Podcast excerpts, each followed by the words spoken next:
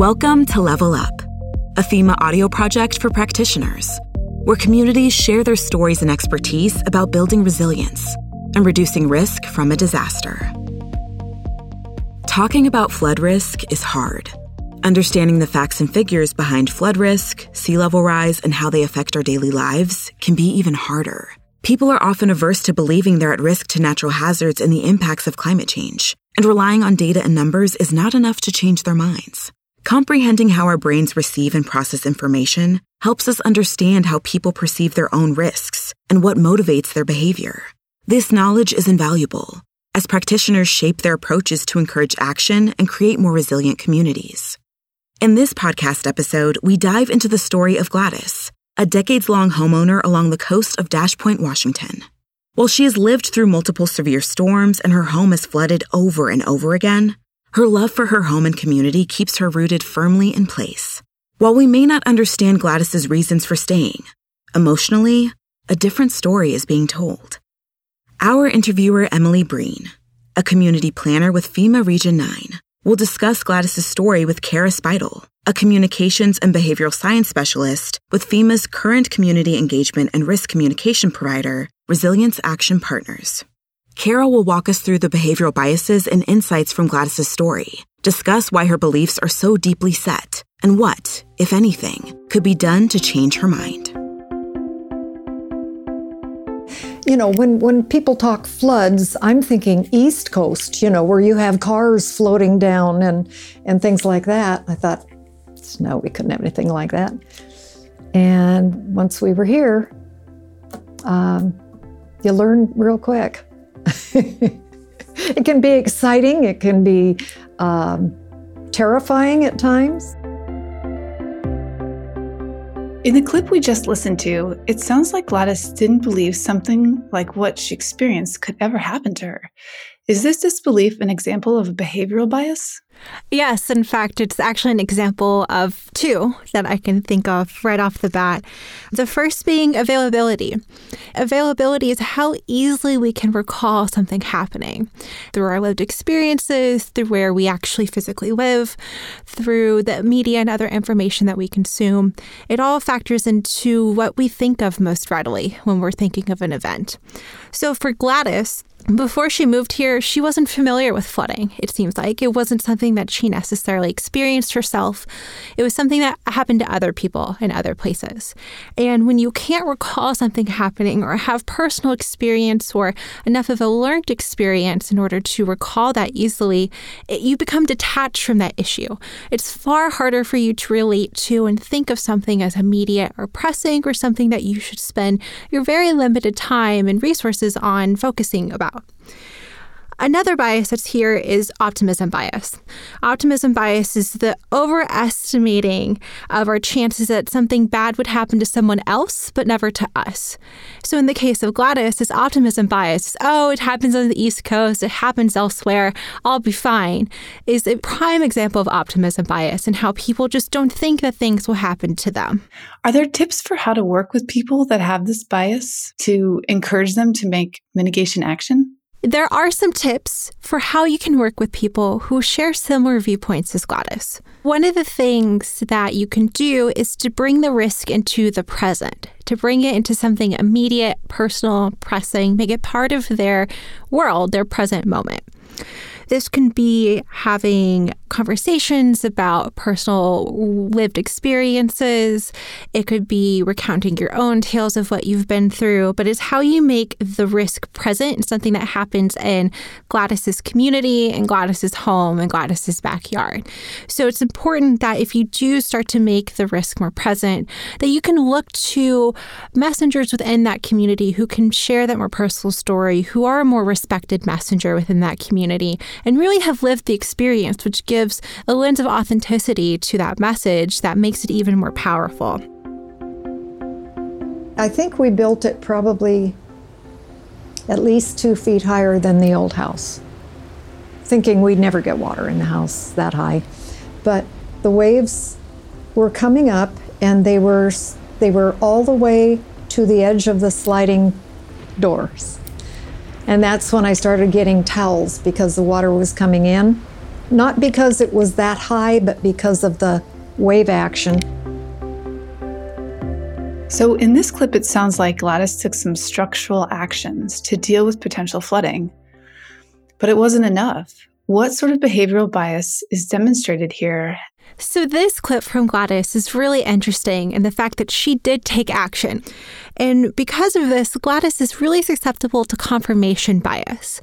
Confirmation bias is this really powerful thing where our brains actively seek out information that reinforces our previously held beliefs, even if those beliefs aren't true. And it's to the point where if we encounter information that's contrary to those beliefs, it causes physical pain in the brain, which is called the backfire effect. When you are challenged, when one of your core beliefs that's very central to your identity, which in the case of Gladys, many homeowners, is their home, when that belief is challenged so intrinsically, it causes pain to happen in the brain. The research is that when people encounter this contrary information, they actually double down even more firmly on their previous beliefs.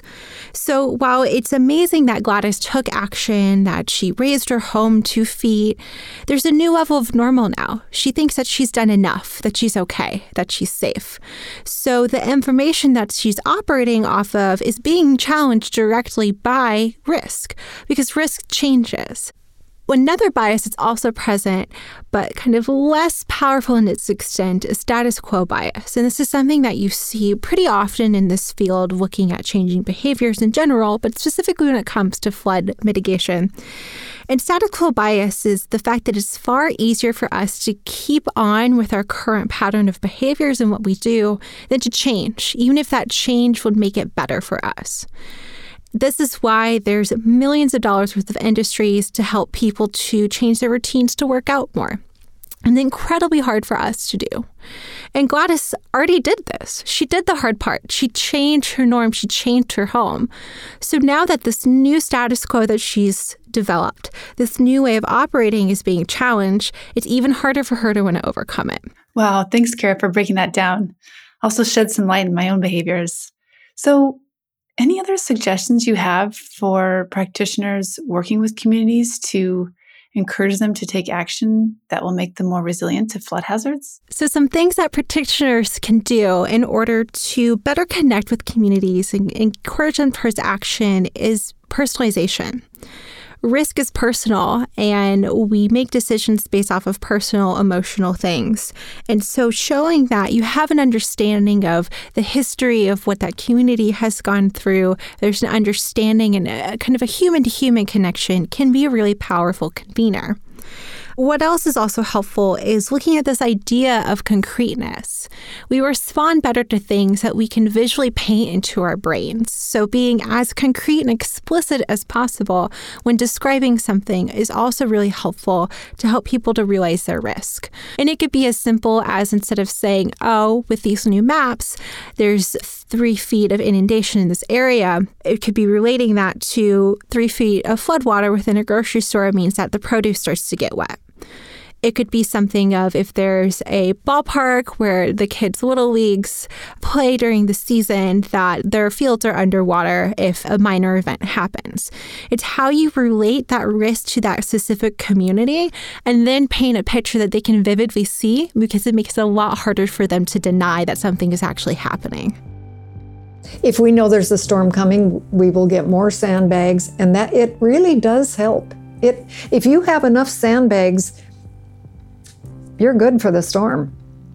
And that's that's about the best way. You know, we talked about, gee, could we make a gate, you know, a, a gate that we could have beside the house that we could just swing it shut in an emergency, but it would be so difficult with the the way the sidewalk is, and I, you'd have you. It could be done, but it would be very, very expensive and bulky and imposing, and sandbags are a lot easier.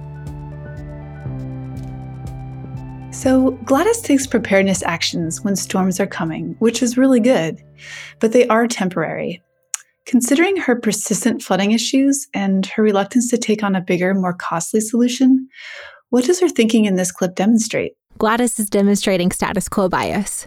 While her status quo is a lot higher level of action that she's taking than compared to arguably other people within her community or even comparatively across the country, it's still a status quo. You know, she has some thoughts of what she could do to improve things, but she's not quite convinced of the effort. And this convincing of effort also plays into the idea of self efficacy. While it's not necessarily a cognitive bias or how our brain is wired, self efficacy is a really powerful component of how we ultimately drive people towards taking action. People may understand that they're at risk, they may visibly see the risk and believe that, oh, I should probably do something about this. But if they don't feel confident and capable and that they themselves can take action to do something, then they won't. Even though everything that they see and they agree with the evidence and know that the risk is there, if they don't believe that they can make something happen, like in the case of Gladys, where the sidewalk is just kind of weird, it's just strange enough that she can't just buy a standard pre made floodgate, she'd have to get something custom. That enough is a hurdle that can keep people from action. So, what recommendations might a community official be able to make to help Gladys take more permanent mitigation action, like a floodgate? So, for community officials that are looking to take action that's a bit more permanent, to encourage individuals within their community to take action, I really recommend this tactic called chunking. And it's similar to that kind of funny story that we heard as kids where you try to figure out how you would eat an elephant and you can't eat an elephant in one go. You have to eat it bite by bite. That's what chunking is. It's taking a larger, more complicated set of actions and breaking it down into smaller, more manageable ones. Especially for individuals who may have less of an awareness and understanding of their risk, it's a way you can slowly build them up into their belief and help to build that self efficacy that's so vital for action. Chunking could be something as simple as encouraging a homeowner to place their important documents on a higher level or area of their homes. So, what other motivating factors are worth considering?